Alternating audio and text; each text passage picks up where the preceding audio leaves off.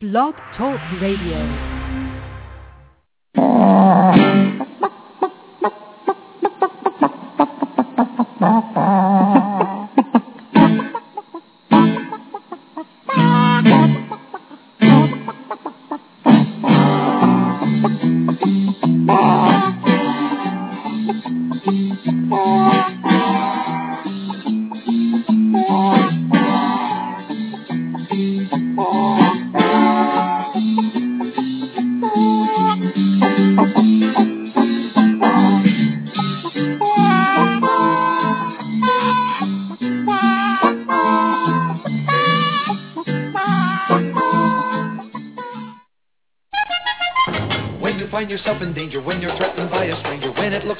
Take a licking, there is someone waiting who will hurry up and rescue you. Just call for Super Chicken.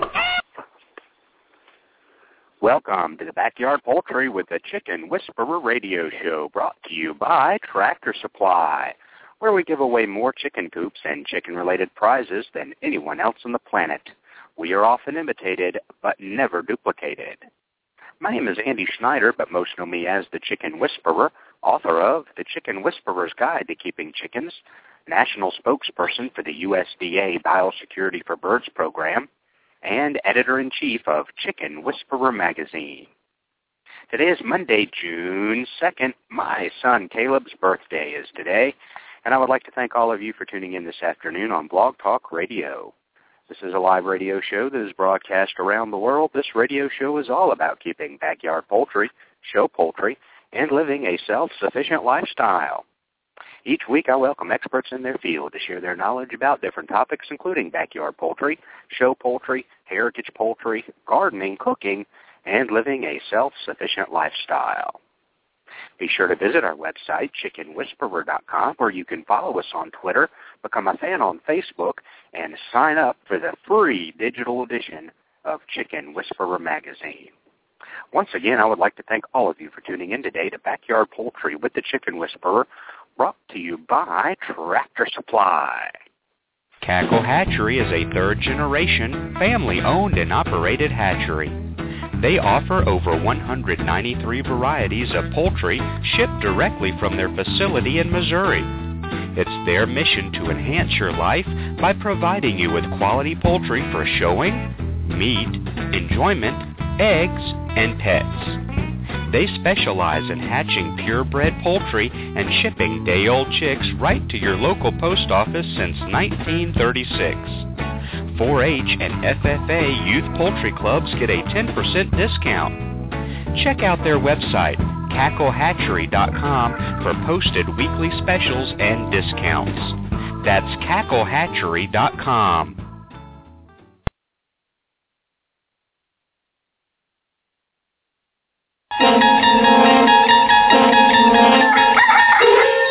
You've just entered a dimension of dirty water, a dimension of poop-filled water, a dimension of stagnant water. You've crossed into the dirty waterer zone. But up ahead is your signpost to cleaner water, the Bright Tap Chicken Waterer. The Bright Tap Waterer is fully covered. Chickens drink from special valves, so dirt and droppings can't get into the water. Chickens get sparkling clean water. You get less work. No poop-filled water pans for you to touch or wash out. Bright Tap, clean water made simple. Visit chickenwaterer.com to learn more. That's chickenwaterer.com. Established in 1957, GQF has become the name to trust when it comes to quality products and superior customer service. GQF offers a wide range of poultry products, including incubators, brooders, feeders, waters, and much, much more. Give them a call at 912-236-0651 or visit them online at gqfradio.com. That's gqfradio.com.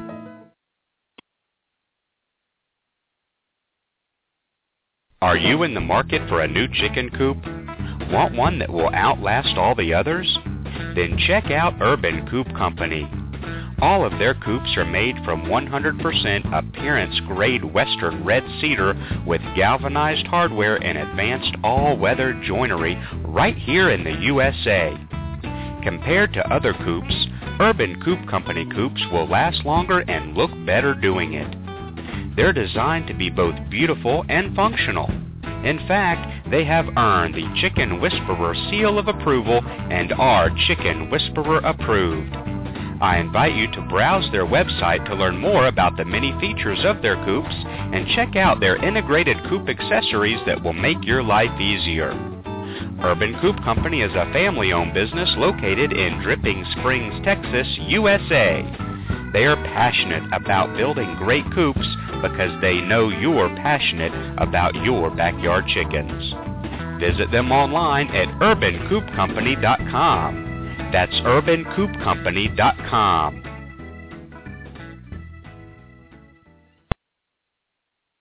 And the mighty bird against prejudice continues his fight for law and order. So when you hear that cry in the sky, you'll know it's Super Chicken. Alrighty, thank you very much for staying with us today on Backyard Poultry with the Chicken Whisperer. It is Monday, which only means one thing. We've got Peter Brown, also known as the Chicken Doctor, founder of First State Vet Supply. You can visit them online, firststatevetsupply.com. He's here today. We're talking about egg quality, meaning the shell, basically. So we're talking all about healthy eggshells, and and uh, if you have those weak uh, eggshells, if you have those thin eggshells, uh, what can you do to try to uh, change that? There may be nothing you can do if it's maybe something uh, uh, wrong, a hereditary issue or, or something like that with with the hen. Maybe no matter how much calcium you give your chickens, uh, they just can't utilize it to make those good hard eggshells. But we're going to talk all about that today. Specifically, Peter Brown is. So let's go ahead and switch over, and we'll go ahead and give him a chicken whisperer welcome. Hey, Peter, how you doing? Thanks for joining us today. I'm doing well, Andy. How about you? I'm doing pretty good. What I'm going to do here, though, in just a second, I'm going to I'm going to be away for a, a couple of minutes. I was uh, I'm, I'm enjoying uh, the outside, and it is all a part of being uh, outside, enjoying this beautiful day here in the Northeast Georgia mountains. We are still kind of on, on the road as always, but um, uh, those who uh, when I say this can relate, I had just uh, found a tick on me so uh, it was just crawling around. It hadn't bedded down yet, thank goodness. So um, I am going to go and uh, declothe, if you will, and, uh, and see if I've got any more of those little boogers on me. We went over to the playground uh, with Caleb earlier this morning, and, and Lily. I'll check them too, but I'm going to um, basically derobe and uh, and check and see if I have any of those little critters crawling on me before they barrel down and start sucking my blood. And um, I gotta hate that. But I thought I felt something crawling on me when I got out of the car. And then, uh, but then, and I may have swatted it. And it may have just kind of held onto my shirt or something. And then I was getting ready. In fact, I played the first commercial, and I felt something crawling on my back. Reached down in my shirt, and there, lo and behold, there it is. So, um, so you know how it is. Every time you, uh, you know, oh, there's a spider over there in the corner, and then you start itching. Oh, there's an ant on my foot, and then you start itching. There's ants all over me now. so uh, Yeah, everybody there, can that relate. Everybody out there listening, going, rolling your eyes. You know, you've been there. You know, you you you, you kill a spider on your picnic table, and next thing you know, you're looking and you're scratching, and you're feeling, and you're like, ah, they're on me somewhere. So uh, I, I don't like to play around with ticks, nonetheless. So I'm going to turn it over to you for a few minutes and let you get started. Okay. We're talking about eggshell quality, what we can do, uh, what we can do as chicken owners to achieve that. Okay. And uh, I'll just give you a shout out when I get back, hopefully tick free, uh, in just a few minutes. All right. Thanks, buddy. Okay. Well, we'll start out with um, uh, trying to uh, uh, understand the uh, uh, relationship between um, uh, calcium and phosphorus and uh, vitamin D3 uh, in relation to uh, eggshell quality.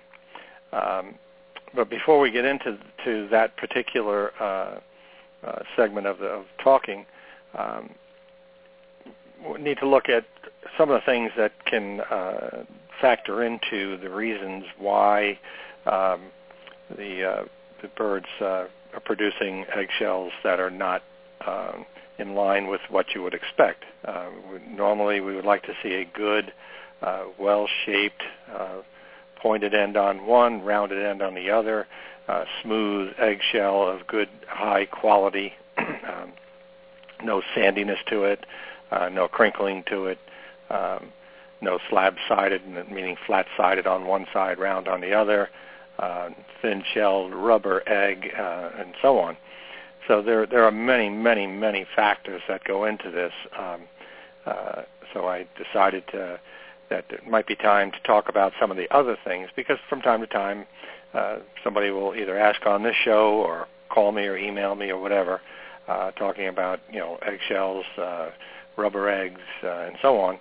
And uh, generally, the standard answer would be that it's a calcium phosphorus uh, imbalance, and in the majority and the vast majority of the cases, this is true.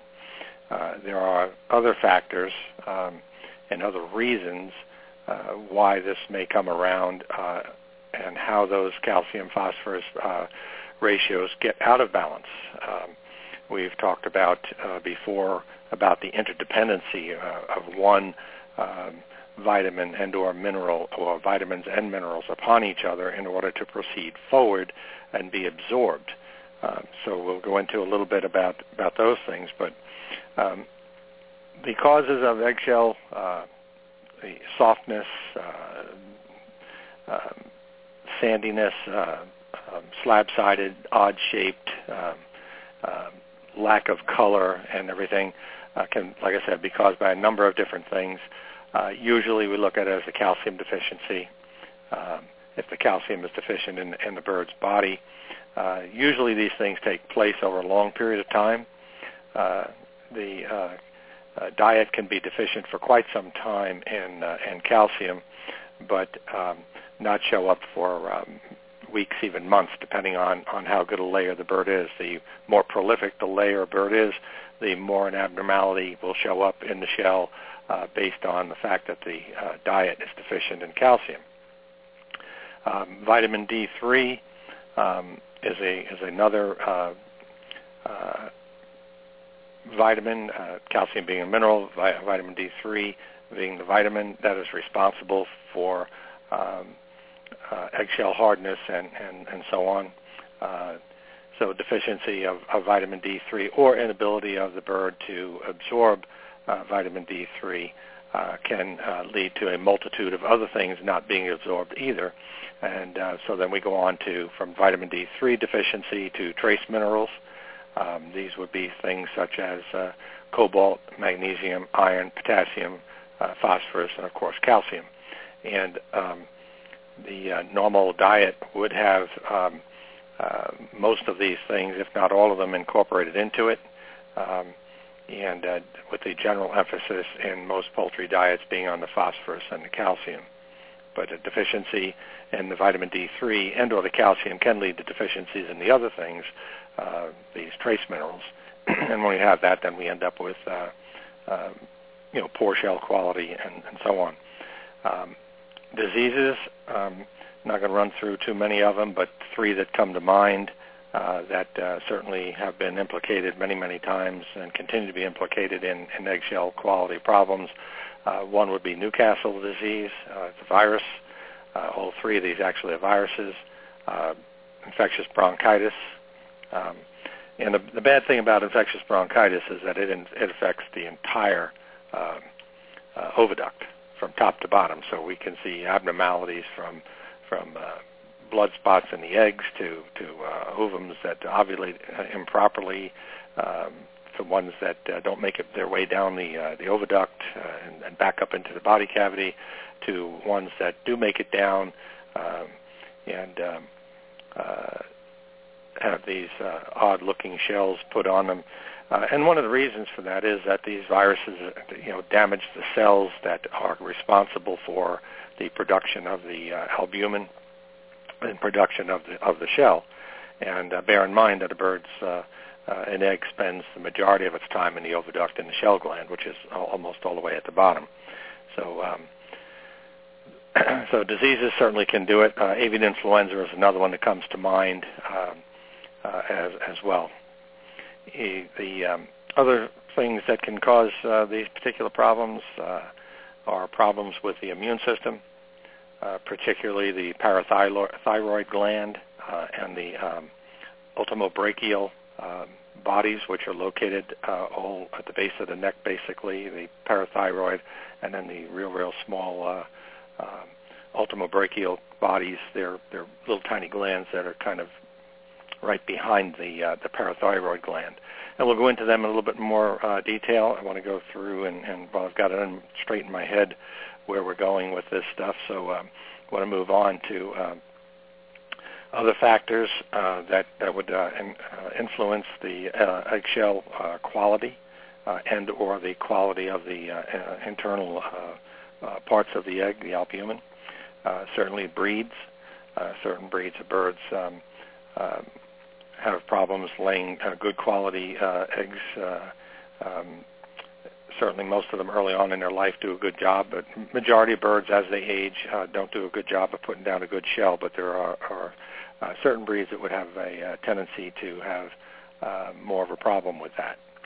Um, the uh, besides the breed, uh, we start looking at temperature. We look at the the uh, uh, ambient temperature outside. As the temperature rises, birds have a tendency to back away from feed a little bit, um, drink more water. Uh, this uh, automatically, uh, without being a disease problem, uh, automatically makes the uh, albumin in the egg um, more uh, viscous or loose, uh, watery, if you like, uh, than it normally would be.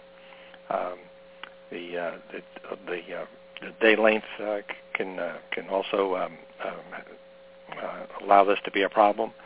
Uh, the flock age or individual bird age, if you're keeping one or two birds or you're keeping thousands of birds, the uh, age of the flock certainly uh, does um, influence in a very large way the uh, the eggshell quality. Uh, the commercial poultry industry uh, uh, is always uh, fighting to uh, keep good uh, uh, eggshells on the birds' uh, eggs, and uh, so the the higher the quality of the egg, uh, the more money you get for it. Uh, there's not a whole lot of money for eggs that have to be sent to what's called the breakers. Those are the ones that go into dog food and other other things that are not fit for putting in a carton and putting on the table. And it's just a um, has nothing really to do with the quality of the egg inside. For the most part, has to do with shell quality. Okay. Um, some of the other things that can uh, factor into this uh, would be medications, uh, primarily uh, the sulfa drugs. Uh, using sulfa drugs um, on birds producing eggs for human consumption is a no-no in the first place, but as a side uh, effect to that, or another caveat to that, is that it can interfere with the absorption of the calcium and the phosphorus, and you end up with um, some uh, thin shells, uh, softer shelled eggs uh, than you'd like uh, from uh, medications uh, of, of that type. Um, stress is a big factor uh, in uh, birds that are producing eggs, whether they be for human consumption or for hatching uh, or any other purpose. And one of the uh, problems with stress is that the corticosteroids that are produced uh, can actually damage the cells uh, that are in the oviduct that are responsible for um, putting down the shell, and uh, it causes the the uh, acidification, if you will, of the uh, intestinal uh, the um, uh, the oviduct, and um, uh, this can this is common uh, where we see extra deposits of calcium on the on the eggs. So uh, you may want to look at that if you see uh, birds' uh, eggs coming out with these curly, cute little dimples on them and uh, extra spots of calcium that look like they're stuck to the egg. Uh, you may want to take a look at the stress level of the flock, uh, see who's bullying, see who's beating up on each other, shoving other ones out of the nest, or trying to all get in a nest at the same time. All of these are stresses, uh, the stresses of uh, and pressures of, of breeding. Uh, uh, males constantly uh, mating with females and so on and so forth uh, puts a tremendous amount of stress uh, on the flock.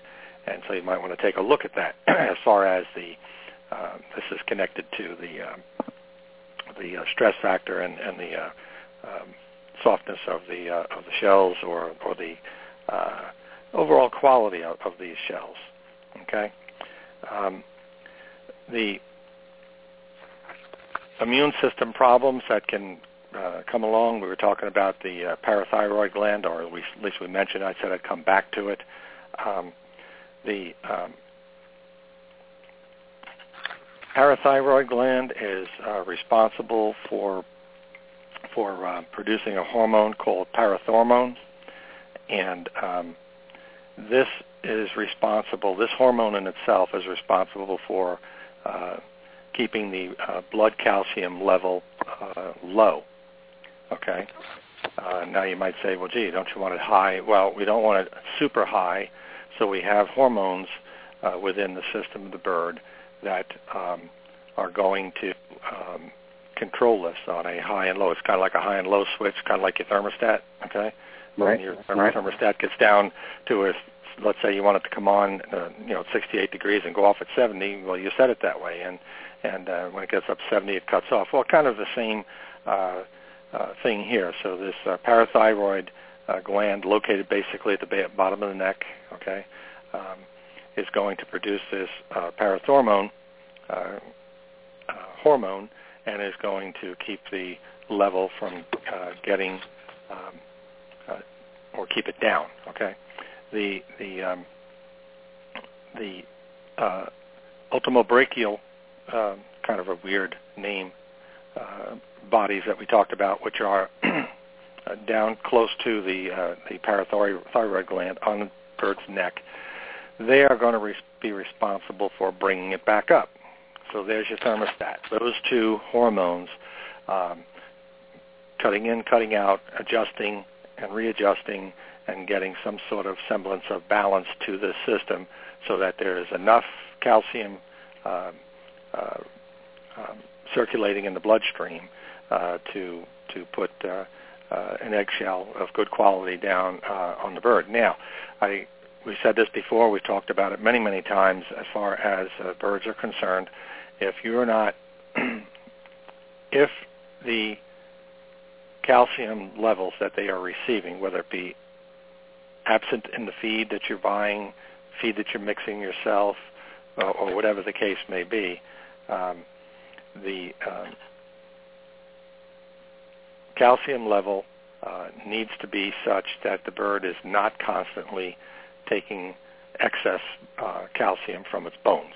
Because if the calcium is not available for the bird to um, uh, to have uh, in its in its diet and put that down on the shell, it's going to take it out of the bones. And they usually do take some out of the bones, but it shouldn't be uh, a dramatic um, uh, situation. When it becomes dramatic, okay, when these uh, when the calcium levels are not sufficient over a long period of time, they will draw that bone uh, calcium out and put it down on those eggs. And um, when that happens, then you throw the bird into a rickets situation. Uh, rickets, all rickets really means basically is that this is a severe softening of the bird's bones and it means the long bones of the legs, it means the bones of the wings, it means the rib cage. Um, we've seen this many, many times, and I personally have seen it many, many times uh, as well um, in, in uh, what they call cage layer fatigue. Uh, on a post-mortem inspection of a bird, you'll actually see where the rib cage itself, because of the lack of, of calcium, has been broken many times and repaired. And so as you come down the rib where uh, where that rib should be nice and smooth, you'll come to a little spot it's got a little bump out on it, and that's where it's been repaired, almost like a little weld. Okay, so it, it is important that all of these things uh, be kept in check. Um, now, how does the immune system get out of whack like that? Could be hereditary. Uh, it could be caused by uh, infectious bursal disease or what's known as Gumboro disease. This could be a problem that was early on. Um, in the bird's life, uh, where they were in, uh, infected with the with the virus that causes uh, the uh, uh, infectious bursal disease problem. And uh, for those of you that are not familiar with it, the infectious bursal disease uh, organism, it's a virus, um, affects mainly young birds, and um, it its target organ is called the bursa Fabricius. The bursa is located at the very tail end of the of the bird's uh, intestinal tract. Um, if you, on a post-mortem, if you wanted to just look at bursas to see if there was uh, bursal damage, uh, you, with a gloved finger, you would insert your finger into the vent and push upward towards the oil gland, and then cut down pretty much through the oil gland and uh, kind of gingerly do it. You don't want to uh, destroy everything in, in the way, but then the bursa will pop right out. It looks like a little marble, so to speak. And um, by looking at that, uh, it looks like a fan normally if you open it up and, and look at it. And if it's infected, generally it's it's uh, can have some gelatinous material in it and uh, blood and a little bit tinged with blood and stuff. And um, so th- those kinds of things, that that kind of virus uh, obviously can help to uh, um, uh, interfere with the uh, immune system, interfere with the uh, uh, parathyroid gland and its uh, production uh, of the um, uh, parathormone. The uh, ultima uh, brachial bodies, uh, they produce a hor- hormone called uh, calcitonin, and uh, so it would interfere with the calcitonin, which is going to keep the level higher. The um, uh, parathormone, which is going to, if the um, level gets too high, it's going to bring it back down, so you're going to get that balancing effect. Um, you know, it should be noted that you know it takes a. Um, you, you may not think of it in, in these terms, but it takes about, uh, depending on the size of the bird, the bigger the bird, a little bit more uh, calcium going to be needed. But on average, uh, if you average it out, you're probably looking at somewhere around two grams of calcium per day per bird per eggshell. Um, so that's a, that's a lot. You know, it doesn't seem like, like I said, two grams, no big deal. You know, but it is. Um, you know, and some of the other ways that that uh, and I want to throw this out there because it is a little bit of a pet peeve of mine, but uh, mm-hmm. you know, for those that are not feeding a balanced diet, you can cause these problems yourself, uh, and this is by uh, too many treats. Um, you know, the whole idea of a, of a finished, complete feed that you go down to Tractor Supply or you go to your local feed store or wherever you buy your feed, uh, the whole idea of that is that they should be eating that and that only and and that's if you're looking for egg production or or hatching egg production or table egg production, that kind of stuff. So if you're looking to get your money's worth out of your birds, it behooves you not to give them a bunch of, of uh, treats. It doesn't mean you can't throw something out every now and then, some watermelon rind or some grapes or uh, whatever they'll mm-hmm. eat, some tomatoes or, or whatever but to do it on a on a daily basis or put big piles of this stuff out so that this is what they're consuming rather than because they'll go for what they like you know so it's all a palatability thing so uh you know if they find something they really like as as uh, as humans do as well we'll we'll we'll go out and gorge ourselves on it and and uh not eat the necessary things that, that may be there uh, that we really need to eat. And chickens are no different. We've seen it time in, time out. We've talked about it on this show. We've had people call in that have tried to raise birds on scratch. We've had people call in that have uh, mm-hmm. tried to raise birds on just corn. Uh, and you know, wonder why they're not growing, wonder why they're not getting eggs eggs out of them. And this is part of the reason. Um, not only not getting any eggs, they're not going to get any shell either. So, um, so these deficiencies, you know, um, a lot of these things can be overcome very easily uh, by paying attention uh, and not overdoing things. Uh, I know a lot of folks we deal with day in and day out on this show and my daily business, uh, you know, love their birds tremendously, and, and I'm okay with that. That's cool. I think it's a great thing. But uh, there is such a thing as killing them with kindness as well, and I think that you know sometimes you need to reel it in just a little bit, and uh, you know, get a grip on it and understand it. And if you're not interested in egg production, then it really doesn't matter. You know, if you don't care what the shells look like or if they ever lay an egg, that's okay too. Then you can do pretty much what you want, but you still have to maintain the uh, the overall body uh, of the bird, and you can't throw the bird into a situation of rickets and and things of those uh, of, that nature. So it, it's easy to do, but it takes a long time because you know all the calcium that's in their bones, but they will they will do it. They will take it out of their out of their system uh, to the point of of death. So um, you know, you need to be cognizant of those things, um, uh, you know, to uh, to ward these things off. But it is more than just a calcium uh, uh, phosphorus ratio, vitamin D3 deficiency, um, and also then depending on what's you know what's caused that um, situation, you know, to uh, to come about. Um, we oftentimes will see uh, rickets in young chicks that are just hatched out, uh, you know, two or three weeks after they're hatched, uh, you start to see the uh, the rickets, and sometimes you can see it earlier because if they they come from a breeding flock that was deficient in calcium, that's going to come over into the chick, and there's not going to be enough calcium laid down, so they might not show you the the, the rubbery legs and all that stuff right off the bat, but feed them a, a diet that's deficient uh, after they hatch as well, and you will see it. And it's it's uh, uh, with the advent of the complete feed, it's, it's pretty much gone away for the most part, but every now and then something happens, something got left out of the feed somewhere along the line, and um, this uh, you know the, the birds will be thrown into a, a rickets situation, and chicks need it more than more than uh, uh, more so than an adult bird might at that point because they uh, they need readily available calcium now because they're growing and they're growing very rapidly, uh, where the adult uh, you know has the calcium in the bones. The birds, the chicks are not born with the same ratio of calcium in their bones that an adult would have. So therefore, a slight deficiency there can mean a huge problem. And uh, and you know usually it does. You know most of the time, um, you know uh, what people consider egg binding. Egg binding, in many many cases, is a calcium mm. deficiency, and it, it, it does not allow the oviduct to expand, and the, the egg gets stuck uh, in the shell gland waiting on the calcium, and it's just sitting there, sitting there, sitting there. It's kind of like, uh, you know, the the old days when you played a phonograph, you know, and you didn't take the you didn't take the the needle off the record. It kept going along and skip out every now and then. You know, you know what I'm saying? It's the same same thing. And, and uh, but so when it, it, it's just a matter of, of of really paying attention, um, you know, and getting a, a grip on all of this stuff. Um, you know, and one of the um, one of the things that, that has to be kept in mind as well is that um, we've talked about this many times before about uh, different deficiencies of different things, and one thing can be deficient. And so let's assume for the moment that the calcium phosphorus ratio uh, for the moment is fairly correct within a bird. But you go to the store and you get some feed that's deficient in vitamin D3 you know, so kind of what's the big deal? Well, the big deal about it is is that um, vitamin D3 is a uh, huge, huge, huge player uh, in causing the calcium to be absorbed through the intestinal wall. So here we have just what I've been talking about for years. Okay, we have this four-way stop, three-way stop. Got calcium on one side, phosphorus on the other, but vitamin D3 is late to the party. So what do we end up with?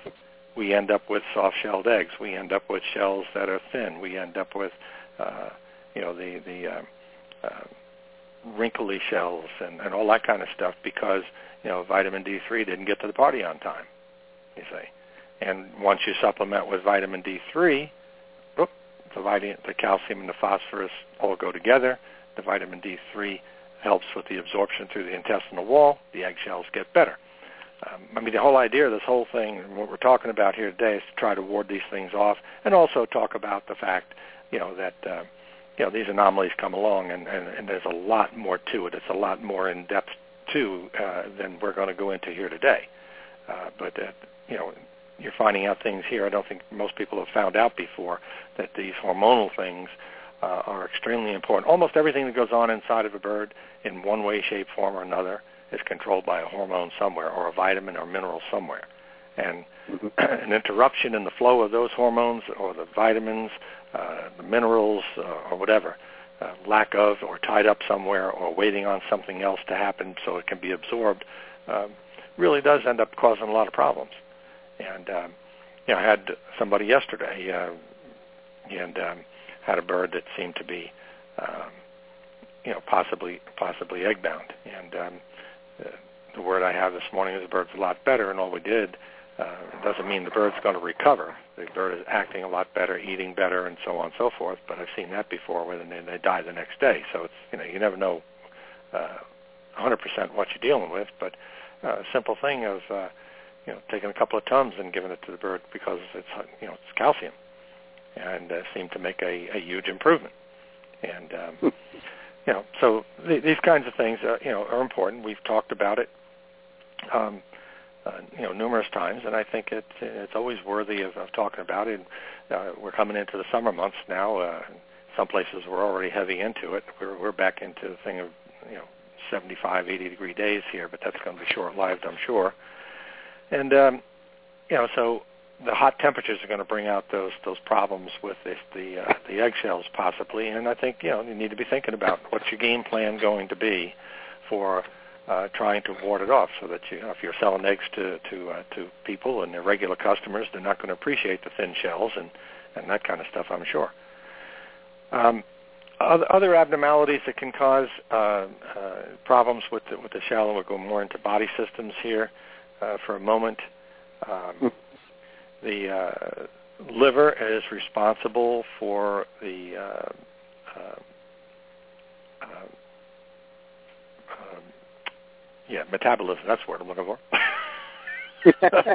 oh, jeez for the metabolism of, of the vitamin D3 as, as well. So if you have birds with an impaired liver function, if you have birds with lymphoid leukosis, if you have birds with Marek's disease that's affecting the visceral organs such as the liver, um, or any of these things, um, it's certainly going to affect uh, the possibility of a bird uh, laying uh, eggshells that, uh, or eggs with shells that are, are not uh, uh, up to the standard that, that you would like to have um, those people, again, going back to treats, I think this is important. Um, when you talk about uh, giving, uh, you know, treats to uh, to birds, uh, you don't want to give them things that are going to drastically change the pH of the intestine. This goes for medications. We see it lots of times. People will worm uh, birds, and it throws their gut into a, uh, a, a real turmoil situation. Um, and um, it allows bacteria then when that pH changes and, and, and it changes in a fashion that the uh, uh, bad bacteria that that still can live in the intestine. Don't forget the bird does have E. coli and that kind of thing living in the intestine, but when it stays in the lower part where it belongs, everybody's fat, dumb, and happy. When a pH change happens and lets it move uh, north of where it's supposed to be, you start having problems.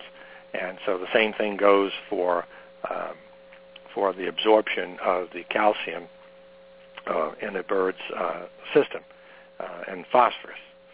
So uh, don't leave phosphorus out. Don't leave, but they're all one interdependent upon the other. But also their systems: the liver, uh, the intestinal tract, uh, the pH of the intestinal tract, uh, the condition of the oviduct, uh, whether it's uh, got issues related to uh, uh, infectious uh, bronchitis, which is the, the biggest uh, problem uh, for birds uh, uh, after they contract that. Uh, the, uh, problems associated with uh, uh, with eggshell um, uh, quality, as far as slab-sided, flat-sided, and all that kind of stuff. So there, there's so much stuff going on uh, that any one system that falls out of whack uh, certainly uh, you know, can bring about all of these, uh, uh, you know, different problems.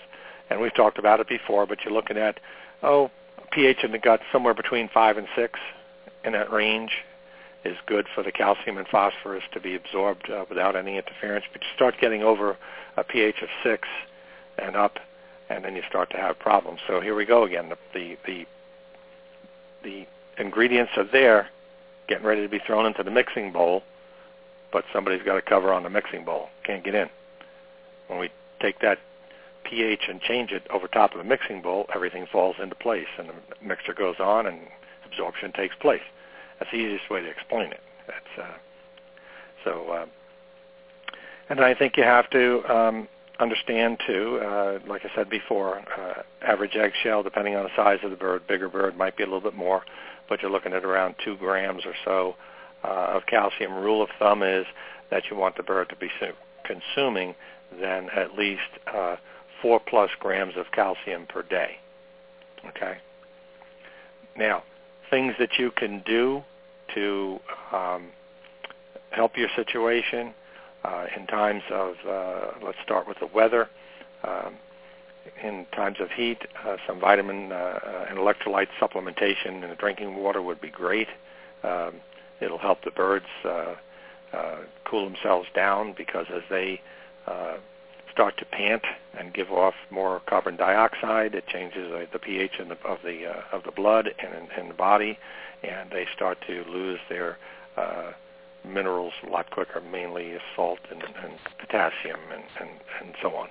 So you you know that would that would be a great thing uh, to to do there to try to alleviate the situation a little bit.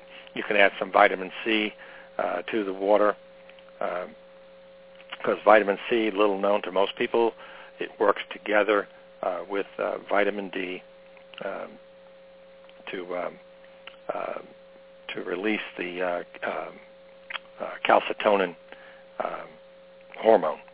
Okay, so there we go again. We have another system. Okay, mm-hmm. that is totally dependent upon some other thing happening, and when it doesn't happen, we have a problem. So we're at that juncture again where the three-way, the four-way, the five-way stop, whichever it is, somebody didn't show up, or somebody had an accident on the way to the party, and now we're not going to have good quality eggshells. So a lot of stuff can be prevented. I mean, it's really, uh, really, really simple, but it's uh, it's uh, something that um, you know you can uh, you know really drive you crazy trying to figure it all out. When it really it's, mm-hmm. it's actually quite quite simple. And getting back to the, um, the situation with the intestinal pH, that goes back to giving treats. We see a lot of problems with eggshells and, and birds' overall uh, uh, oviduct health when people start changing uh, the diet by adding this, adding that, a little bit of this, a little bit of that. Um, to keep them on a on a steady, even keel of eating things um, is probably the best thing you can do for the birds. The treats are for you, not that you'll yep. eat. The treats are for you because it makes you feel good, and that you know there's nothing wrong with that. I'm not, you know, I don't want to get a bunch of emails and stuff. Ah, yeah, yeah, no, I get it. I get it, but you know you must do it in moderation if you're looking to control uh, the eggshells uh, and their quality and the interior quality of the egg. Okay, mm-hmm. and you know just makes you know just makes good sense. So the you know you can add vitamin C. Um, you can uh, uh, uh, add sodium bicarb to the uh, to the uh, drinking water, um, about four grams per gallon of water, um, and that will help shore up the uh, the uh, absorption of the calcium uh, and stuff as well. Uh, but you know the main things you can do keep disease away. Certainly, uh, you don't want to uh, have problems with Newcastle bronchitis, avian influenza, and then that that goes back to the simple thing of biosecurity. Nobody comes in it. You can't. Pretty hard to get something if you don't uh, if you don't allow anybody in. Uh, it's a, to me, it's more of a of a rarity. You know, you don't you don't catch a cold by taking a bath and walking outside your door. Uh, you catch, you know, you might get cold, but uh, you uh, you know, and you know, when we look at um, calcium deficiencies and, and things of that nature, we start looking at uh, those that are trying to hatch eggs. We start looking at uh, poor hatches. Uh, we start looking at birds that, uh, you know, if they um, come from uh, calcium deficient flocks, they start coming out uh, with rickets. Uh, you know, we don't you don't want all these kinds of things, and um, and there is such a thing as having a calcium level too high, and it can become uh, you know somewhat. Uh, uh, of a problem, and that can interfere with the absorption of uh, phosphorus. You need way more calcium than you need phosphorus. Okay, way more. Too much calcium can affect the kidneys as well, can it, Peter? Yeah, and that's why that's why during the uh, during the, um, the the growing period we don't overload them with with calcium, and uh, mm-hmm.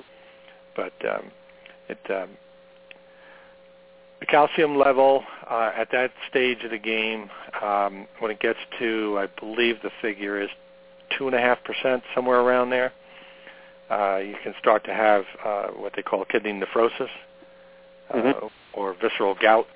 Uh, we talked about that a while back. Um, you know, it's it's it's devastating. I mean, it, you know, it, you'll lose birds all over the place. Um, mm-hmm and you can also get uh, calcium deposits built up in the ureters of the birds so that the, you know uh, urination becomes difficult or almost impossible. So then you get a backup of uh, urates into the kidney. Uh, so when mm-hmm. you know this, when you open up the bird, you'll see that the uh, the ureters coming down from the kidneys are, are totally backed up. The top of the kidneys are all white uh, from the urate deposits that keep backing up. And uh, um, but you know the calcium deficiency again, you're going to get the you know the low hatchability, uh, thin-shelled uh, eggs. Uh, you'll get mortality, rick- rickets. Uh, the birds will stop laying, um, which is uh, is part of the thing. Like when we talk about birds who are internal layers, okay, uh, this would be worth uh, throwing out there to people. One of the reasons why I say to people the only way to stop it is to make that bird system realize that it cannot continue to do this. And the way of doing that is to pull food, feed, and water for at least 24 hours. Sometimes the feed for a little bit longer, water for no more than 24. And then you mm-hmm. have to go into a, a, a total dark out situation. And that can take days because what you're trying to do is say, hey, you don't have the resources to keep this stuff up. And the, the object then is to make this bird's hormonal system reset its circadian clock so that these hormones will will help the bird ovulate in the proper manner so that the uh, she quits doing it. And um, you know, 50-50. Sometimes it works, sometimes it doesn't. But um, you know, that's that's the, uh, the the you know that's the, the the best you can do for that type of a situation. But um, the same thing goes here then. So uh, a bird who is deficient, its its system eventually is going to say, okay, took enough calcium out of the bones here, you took enough of these other vitamins. Uh, the rest of us are not going to be able to function down here if you don't cut it out, and so they stop playing. Okay. Now I just want to wrap this up by talking about uh, calcium supplementation. Um, let me do this. Let me take a little break uh, before we get to that, and then I'm also okay. going to throw out a question um, that we can talk about when we come back. You can finish the um, supplementation, and then I will um, uh, we'll talk about this question, and because uh, uh, the, the the backyard keeper, a lot of great information for them. Um, what can cause this? We're going to talk about supplementation, how we can help this thing, things like that. But maybe we also want to come back right before you go, after you finish uh, your next segment, um, talk about some things that we may see that uh, is common, that, that is not to be uh, alarmed about, like different uh, eggshell patterns or the extra calcium deposits on the end of the egg that we always see that's kind of sprinkled on different, different things like that that, that they see because that, that could eliminate a lot of questions and emails from folks that you know oh well you know here's some things you'll probably see um, that shouldn't alarm you um, that that we'll see on a lot maybe a, wavy egg shell or again a, lot of times those uh, calcium deposits uh, on the end. So um, we'll, we'll cover that as well when we come back, and then we'll wrap it up. So hey, folks, thanks very much for staying tuned today. Uh, our guest Peter Brown, also known as the Chicken Doctor, founder of FirstStateVetSupply.com. He's got tons of stuff for your backyard plot. Um, awesome stuff. If they don't have it, you don't you, we say if they don't have it, you don't need it. Uh, FirstStateVetSupply.com. We'll be back. We're going to finish up talking all about eggshells today. Stay with us. When you need an incubator, think Brinsea, the incubation specialist. Brinsea has been a world-leading manufacturer of incubators for over 30 years. Incubators from 7 to 380 eggs with high-quality electronic and digital controls, including precise humidity control and programmable egg turning, all at surprisingly affordable prices. Visit them online at Brinsea.com. Brinsea spelled B-R-I-N-S-E-A. That's Brinsea.com or call 1-888-667-7009. Enter the coupon code WHISPER at checkout and save 10% on their incubators, brooders, egg candlers, and other incubation accessories. When you need an incubator, think Brinsea. Technology you can trust. Pictures of chickens on aprons are common across America, but picture a chicken wearing an apron and you'll probably get a good chuckle. Laugh if you must, but nothing protects hens better than the Hen Saver Hen Apron. Hen Saver hen aprons protect your hens from the damage caused by an overly affectionate rooster and may even provide protection from an unexpected hawk attack. Hen Savers come in several different sizes to fit both bantam and standard sized hens and roosters. Colors include camo, denim, navy, brown, khaki or black, and soon pink. Crazy K Farm is expanding its already colorful Hen Saver collection to include the color pink. A portion of their sales will be donated to organizations that fund breast cancer research and awareness. Order your HenSaver aprons today at hensaver.com. That's hensaver.com.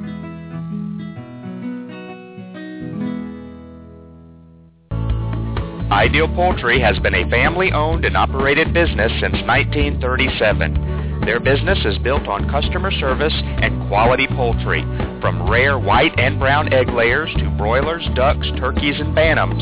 Ideal Poultry is the largest supplier of backyard poultry in the United States, shipping close to 5 million chicks annually. Visit them online at idealpoultry.com. That's idealpoultry.com. Introducing the Chicken Fountain, a new way to water your flock. The Chicken Fountain will change your life and keep your chickens healthier by providing clean, fresh water every time. No more daily cleaning of dirty chicken waterers. This semi-sealed system keeps every drop of water fresh and clean. Proudly made in the USA, the Chicken Fountain will provide your flock with fresh, clean water for years to come. To order your chicken fountain, visit chickenfountain.com. That's chickenfountain.com. Ware Manufacturing has been building quality hutches since 1983. Ware manufactures modern chicken hutches, barns, pens, and nest boxes designed especially for the backyard flock. Ware offers hutches and pens for every yard size and every chicken keeper's budget. Visit their website at waremfginc.com. That's W-A-R-E-M-F-G-I-N-C dot com. Or call them to find a retailer near you at 1-888-824-7257. Ware Manufacturing.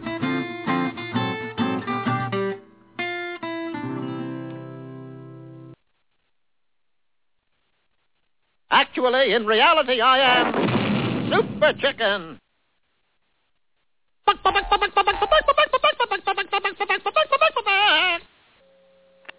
Alrighty, folks, thank you very much for staying with us today on Backyard Poultry with the Chicken Whisperer. It's Monday, so we've got Peter Brown, also known as the Chicken Doctor, founder of First State Vet Supply. And a reminder, if you tuned in any time during this episode uh, live, and uh, maybe halfway through and you're really enjoying what you're hearing and you want to go back and learn a little bit more, you want to go back and listen to it again to take some more notes that you may have missed, no worries. The show, as all the others, will be archived in its entirety for your listening pleasure, so you could listen to this again two years from now if you wanted to, or two minutes after it's over if you wanted to. So just remember that, uh, and to all of our archive listeners, um, you know exactly what I'm talking about. Thank you for listening to the archive. All righty, Peter. So uh, we'll continue with um, the supplementation you were going to talk about, and then and then maybe give some folks some some uh, reassurance that hey, these are some things that you might see that that you're just going to see having having hens, having these eggs. You know, some things that you know, shouldn't alarm you.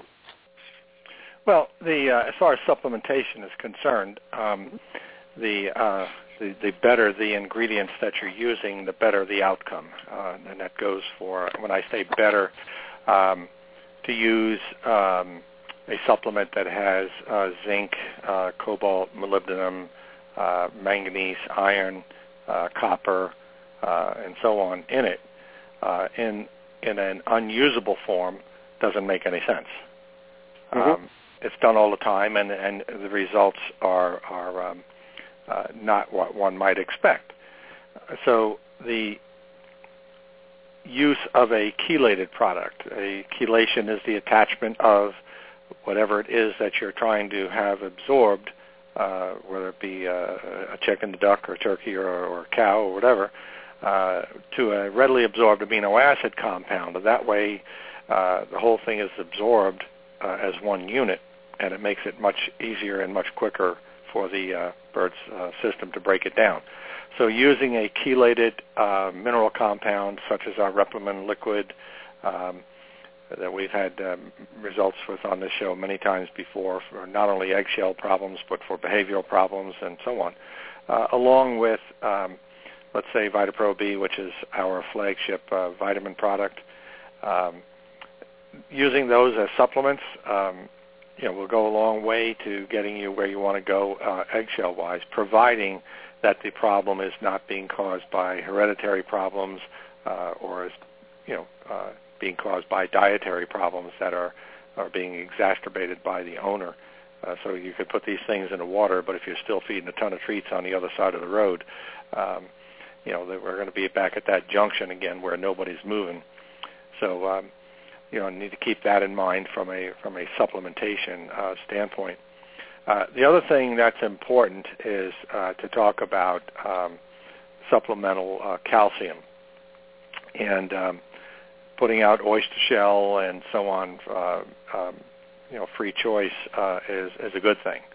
Uh, putting enough out in enough spots that birds will go to it if they should need it um, is also helpful.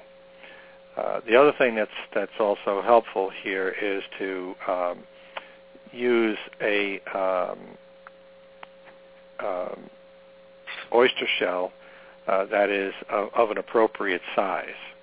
Uh, it doesn't have to be huge, but and I'll, I'll just throw this out there a little bit, tiny bit, tongue in cheek. So uh, you know, uh, the bigger the better. Okay, as far as the particle size of the uh, um, of the oyster shell is. We don't want stuff that's really, really super small. We don't really want it in a powder uh, or anything like that. Um, and the reason for that is there's no retention then in the gizzard.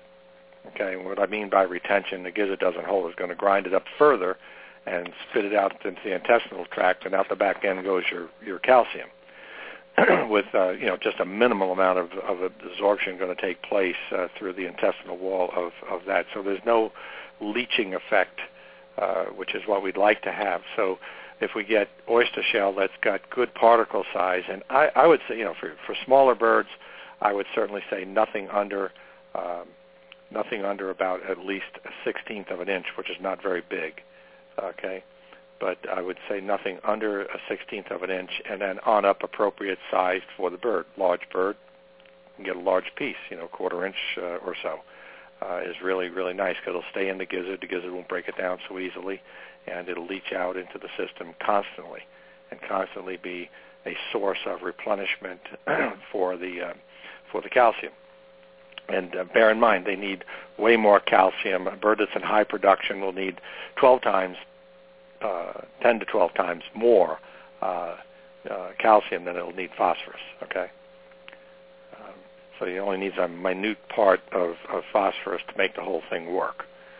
So uh, you know, bear that in bear that in mind. And that's I mean that's an old standard. That that idea has been around for a long, long time. I learned that way way back in in college. You know, when we were just learning about how to take care of chickens. so it's it's nothing new, but it's something that's often forgotten about by folks um, but you want to look at the, the particle size. You know, lots of people say, well, you can use limestone. Yeah, you can. But if you're going to use it, use a pelleted limestone, you see. But limestone is not necessarily a good choice overall uh, as a sole source because of the fact that it is not really hard compared to oyster shell. So it's going to be more easily broken down. But hey, you got to go with what you got. If you something is better than nothing, I can tell you that. So um, mm-hmm. you know, from from that standpoint, um, you know, I would um, uh, certainly look for the oyster shell of a decent size, appropriately sized for the types of birds you have. If you've got real, real small, uh, you know, bantams, um, you know, you might want to select something a little bit smaller, um, something that they can, you know, uh, take down real easy.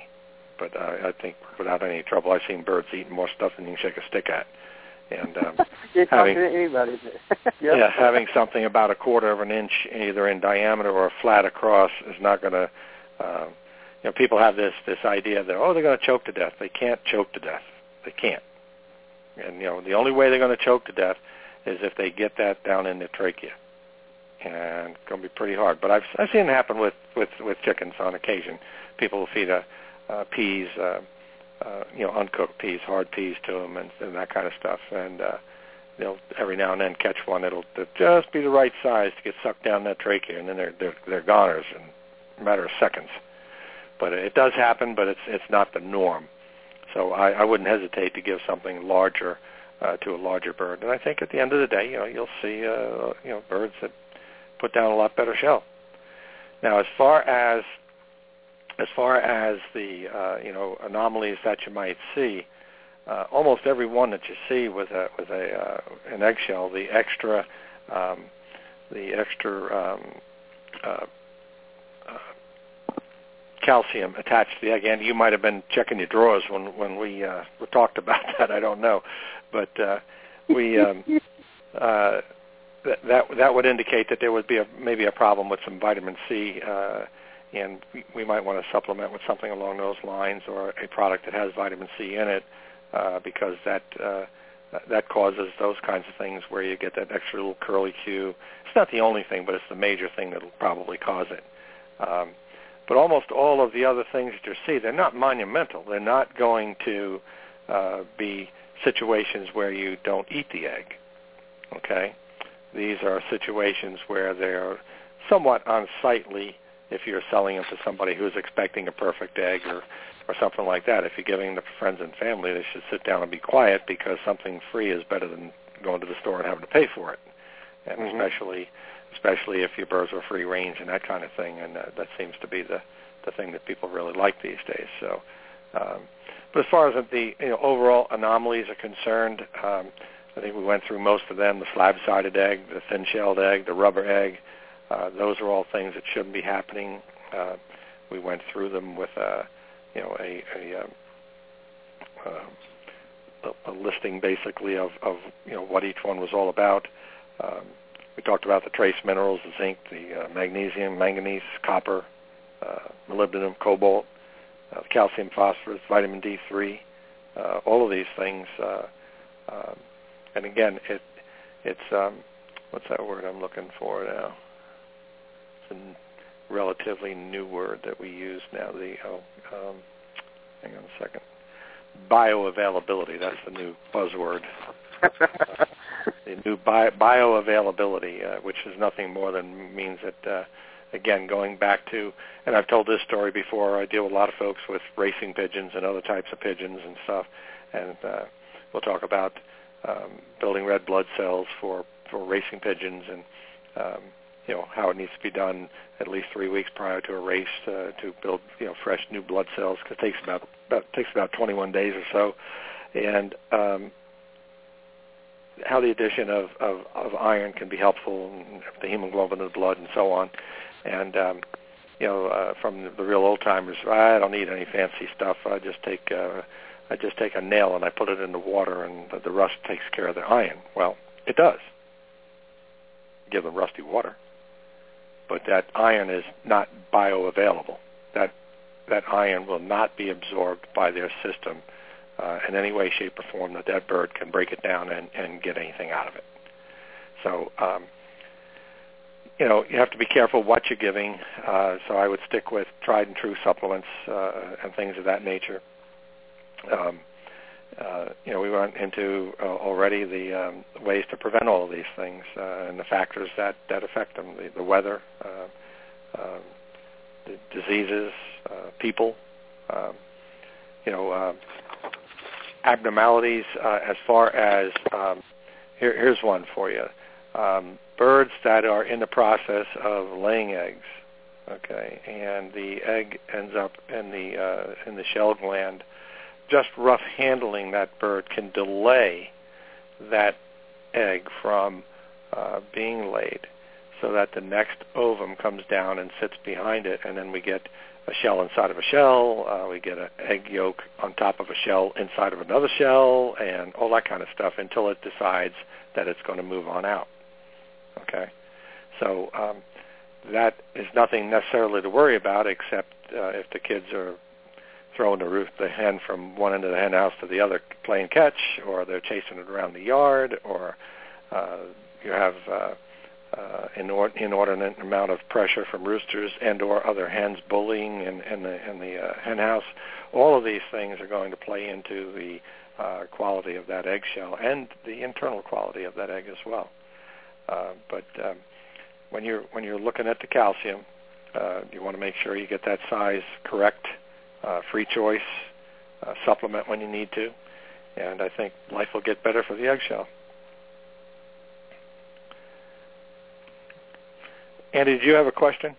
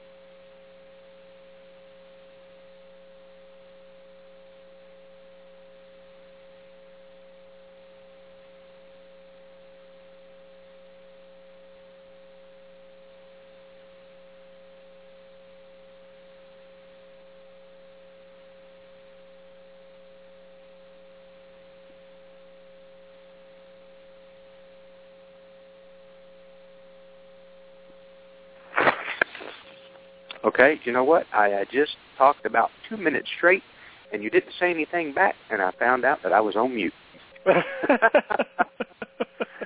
so uh, I'm not going to go into all of that again of what I said. It was very methodical and, and very good about the new chicken owner and about when they eh, the chickens they started getting here in the spring start laying in October, or August, and September. Uh, uh, about how they can refer back to this episode and and uh, all of that. We talked about.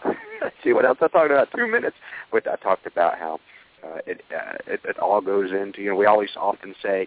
Um, I know what's coming out of my chicken because I know what's going into my chicken, and then we've got eggshell problems, and you need to reevaluate what's going into your chicken because something's either not there, they're not getting enough. You've got folks that the first thing they're going to do, Peter, is run out to the tractor supply and get a bag of oyster shell and start giving it free choice, and um, and then that may fix a problem or two, but it may then it may not, and they'll go and they may start putting it into the water, and then uh, it's just uh, and then they'll follow that path and come back and listen to the show and get different ideas. Like you said, it may be not enough D, but they can't utilize the D because they don't have a good C in there, and then they got to get the C to utilize the D, and all these other things that that work together in order for them to utilize that. And uh, we don't want them utilizing uh, all of that out of their bones. I mean, they're laying an egg every day. You expect them to utilize all that calcium in a 24-hour period every single day that they're laying. It's just a, a major feat for these hens. But um, you know, we, we talk about the too many treats or the scratch or non-nutritionally balanced uh, uh, regimen for them and, and things like that. We wonder why we're having uh,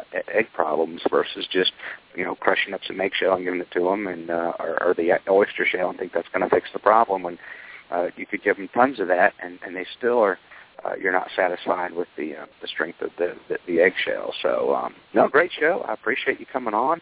And uh, I hope you have a good week. We look forward to having you back on uh, next Monday. But uh, again, timely topic because these folks that have these chickens, they're raising them now. They got them in the spring. They're looking forward to. They're counting down the weeks until they see their first egg. And and, and let's face it, they're going to see some crazy eggs. They'll start off a little smaller, then all of a sudden they'll pop out this egg that you'll think, oh my God, how is this hen still alive after laying the size of this egg? And, and then they'll you you'll get an egg with, like you said, an eggshell within an eggshell, and then three yolks, and then one yolk, and while they're trying to get get situated, so people are going to see a lot of weird things. They always do. They post pictures of it. Have you ever seen this? Look at the size of this egg. Look at this baby egg. Uh, they'll call they'll call egg farts sometimes on you'll see on Facebook. Look at this little egg fart. Just tiny little egg about the size of a quarter. Then they'll get one the size of a, a Dixie cup. It's uh, it's, it's it's interesting how that works. But um, thanks for coming on nonetheless, and uh, and and hopefully. Uh, uh, I'm not going to come down with uh, Rocky Mountain spotted fever from the stick that was on me, and uh, or, or Lyme disease. That's a serious thing. I met, I met a lady. Oh yeah. Um, I, I don't guess I personally know anybody that's had that. And then I talked to a lady when I was on tour. She won the contest with the chicken limo, and just to hear her story and, and the, the road she's traveled with this, and and the non-help that's out there from the medical professionals about this disease still. I remember hearing about Lyme disease back in the 80s, and they still, not that they're, they're I don't guess not that they're discounting it or, or anything like that, but to any of my listeners out there that are struggling with Lyme disease, my heart goes out to you because she she shared with me her struggle and the lack of help and trying to find a doctor that would take her seriously or would take the disease the, the disease seriously and and uh, and get the treatment that she needed. For, and she just uh, so, so so if you're out there and, and you've got that, my, my, my uh, I'll add you to my prayer list because uh, is no no fun from from uh, um, the, the folks that I've talked to, and even recently somebody that really opened my eyes and educated me on it. So, but um, anyway, yes, I haven't had tickle me in years, and I was just like, but we're here in the woods. It is that time of the year, and I was sitting under some trees getting ready for the show, and I should have been under the awning, and I wasn't, and felt something crawl on. And in fact, my sister was down visiting my dad. That's why I'm here. He had a um, hip replacement last week, so we're all Oh, kind wow. of taking turns taking taking care. And uh, she was out in his yard. He work, lives on in a very wooded area, and she said that she went to walk the dogs and came home. There was a tick on her leg. So I guess the, tis the season, May, you know, late late spring, early summer, and something to look out for. I told Jen to check the kids before she put them down for a nap a few minutes ago when I was in there getting checked myself. So she didn't see anything, but um, we've heard two stories. Three, actually, somebody else, Kathy, who uh, runs this park we're at now. Uh, she said that she had one on her this week as, as well. So they're, I guess they're waking up and getting active. Tis the season, but um, I, I guess they need to get some chickens and some guineas here to start eating these ticks. Well, you know, um, I have I have a a, client that that's had it for quite a few years and it's very debilitating. And um, they, yeah, they've yeah. struggled with it and struggled with it and struggled with it, been on more medications than you can shake a stick at. So, um, have, know, have they had? Have they shared with you the the the, the the struggles they've had, not just the, the physical pain and the anguish, and but but not being able to get any cooperation or, or Yeah. help, or or so you, okay, so yeah, I was uh, I was amazed at that because I you know I just started hearing about it I guess back in the '80s, oh, Lyme disease, and Mhm. and then and you can go to the CDC website and they acknowledge that it exists and and and what different ticks it can come from and and parts of the country and things like that, but but Mhm. then there there there there's either not any research money spent on on uh, cure or treatment or anything like that. She says she's been shunned by many doctors that it's just not necessarily in, her head, but it's just uh, you know, oh, this is just not something. It, it really amazed me. I really got educated with one of my fans. Um, Yeah, well, you know, and- and I, her- I her will say this: that as far as doctors are concerned, um, um, it, de- it depends on on the doctor. Who, to me, a doctor um, is a person who is supposed to keep the yap shut, listen, and Mhm. then decide from what the patient's giving them information-wise, you know, uh, what this could possibly be, and then embark on a, a program to figure out what it is, uh, a course of treatment, and see how it, how it all works out. If it's not working, you need to reevaluate and, and look at. But I'll, I'll share this with you. I don't think I have before. If I have, don't mean to be redundant. But last year I had to find another general practitioner. So I, um, you know, most of them here are not taking new patients, so that's a problem. So I, Mhm. I found found this guy, and um, was a doctor. You know, got an office and a shingle. So I made an appointment, and I went over there to see him. Should have been a tip off when I got there that there was I was the only one in the waiting room. Okay. Okay. I mean, I've never in all the years I've been going to doctors, I've never ever been the only one in the waiting room ever. Mhm. You know, usually 92. You know, but you know, standing room only. You know, no tickets being given out. But anyway, I I went to this guy, and you know, due to you know the uh, health issues I had a couple of years ago, and we all well aware of. I'm not going to go into Yeah, it.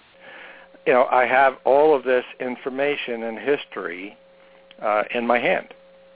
Okay, all of my uh, blood pressures, uh, heart rates, uh, all of my blood work, cholesterol, everything, all of this stuff. I've got it all nicely neat and organized so you can just flip through it and look at it and get a, a gist of what's going on over the last, you know, couple of years, uh, you know, and so on. And I hand him this stuff, and he goes through all this stuff and and uh, asks me a bunch of different questions about this, that, and the other. And uh, this his his direct comment. Now Tammy said to me, he said, she said, "I'm surprised you didn't haul off and hit him." so I said, "No, I just have come to the re- you know to the realization that some of these guys are just jackasses, and that's the way it is. And I think this is what happens, you know, with with this Lyme disease thing. But anyway, this guy, he looks at all of this information that I gave him, and I, the only reason I gave him the information is because he doesn't know me. You know, it's not like a, you know, it's my first visit. I figure, what better way to indoctrinate him as to where I was with my health and where I am now, what I do to keep myself where I'm at. You know. Mhm. He says to me, he said, "Well, what I see here is a is a healthy person who's anal." Oh That was it. gosh. That was it. I mean, that was it. You know, I kind of looked at him, kind of like I said, "Okay, if that's what you think," you know. But uh, you know, of course, I've never been back, and uh, um, but I wonder how many doctors what, out there that listen to the show that would be like, if I had a patient that would was that concerned about his health, um, it would make my job so much easier. I mean, that, that's the way I look at it. The doctors that I know and have talked to and are friends Yeah. with over the years from being a paramedic, I'm like, you know, it's um, uh, in, versus, oh my gosh, this guy's actually going to listen to what I have to say and Mm-hmm. implement what I have to say in my recommendations, possibly. And and uh, you know, most people. So, what medications you're on? Um, well, let me think here for a minute. And, and what doses? Oh man, I really couldn't tell you. And, and all this stuff, all this, you know, uh, he should have been uh, um, uh, welcoming you to his office in open arms, thinking, "Oh my gosh, here's a patient that's going to cooperate and is equally concerned about his health as as I am or, or should be." And you know what I'm saying? That's that's amazing. Yeah. And, th- and to me, they're not doctors. As far as I am concerned, from my perspective as as a you know potential uh, patient, um, his license should be pulled. And that may sound drastic to people, but if he's doing it to me, he's doing it to the next one that walks through the door. You know, I mean, I was totally prepared. You know, had everything that a, a doctor would want. When I finally did get another physician, he couldn't believe all the stuff I He said, "Man, this is great." He said, "You know, I, I know you know where you've been. I know where you are." He said, "And you know, we we can work on this together," and, and we do. And you know, even my cardiologist, you know, he told me, he said, "I wish all my patients would do what you do." I said, "Well, I'm interested in staying. I'm interested in staying alive. That's my goal. I don't know about anybody else, but my goal is to keep breathing, you know, above the ground. Absolutely. You know." Yeah, yeah. But, uh, one thing before before I go here, I want to say too, um, just sitting here thinking about things, running some stuff through my my brain. Um, yeah. You know, as birds age, um, they like humans lose some of the ability for proper absorption uh, through the intestinal wall and so on.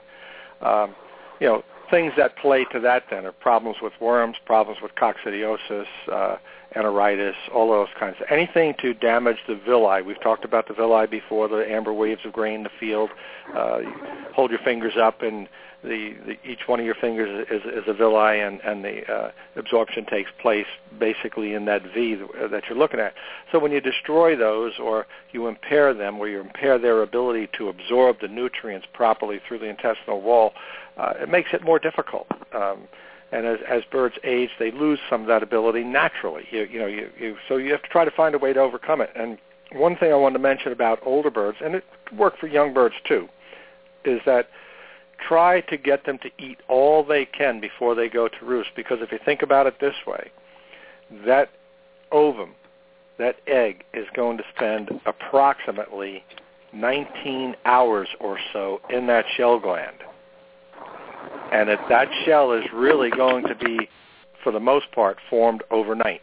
For those that lay almost first thing in the morning, and, and certainly for those that lay a couple hours after uh, after their uh, uh, daylight, uh, and certainly for a bird that's a midday layer. Okay, so it is critical that enough feed be uh, uh, given to the birds uh, during that period of time before they go to roost. They should have access to plenty of cool drinking water and plenty of good feed. Let them load up on it and encourage them to load up on it as best you can, and not junk. The regular feed that they're supposed to have, that finished feed we've been talking about, and it may just help those eggshells come out a little bit better because it, the, you know, the dietary uh, content will be there.